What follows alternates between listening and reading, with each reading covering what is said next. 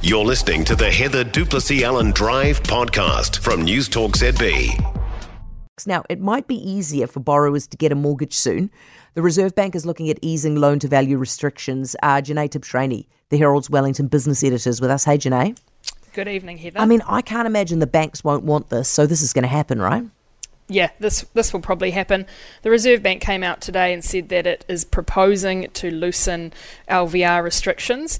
This means uh, the deposit that you need to have, uh, the size of the deposit when you go to get a mortgage can possibly be a wee bit smaller than before. It's a very small change.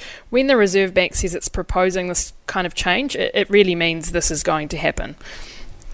Do, do you think that this is an admission of them going too hard at the start, or is this just simply how it's supposed to work? I think this is how it's supposed to work. People might remember that these restrictions used to be in place before COVID. You generally needed a 20% or 30% deposit, depending on if you were a owner occupier or an investor. Then, when COVID came along, the Reserve Bank completely removed these restrictions because it was didn't want to put anything in the way of banks lending money, and um, it worried that having these in place would sort of affect some of the the, the rules around uh, you know banks lending and, and their finances. So it completely took them away. The housing market took off.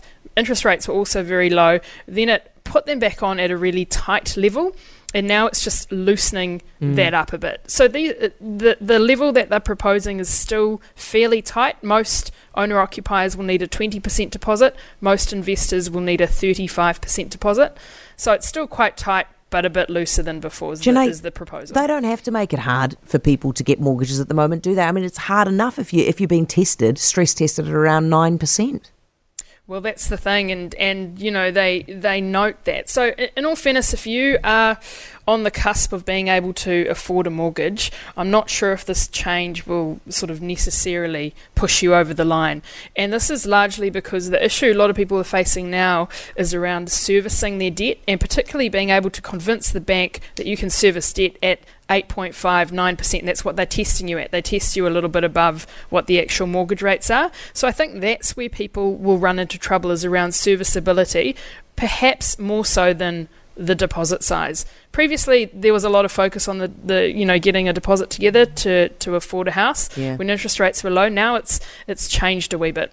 So something else interesting to think about here is the Reserve Bank's making this tweak, but next year it could possibly also introduce debt to income restrictions, would which would um, you know put rules across all banks around debt serviceability if it does that, it might change these these LVR settings again. Yeah, too right. Hey, thank you, Jenee. Really appreciate it. Jenee Tibshraeny, the Herald's Wellington business editor.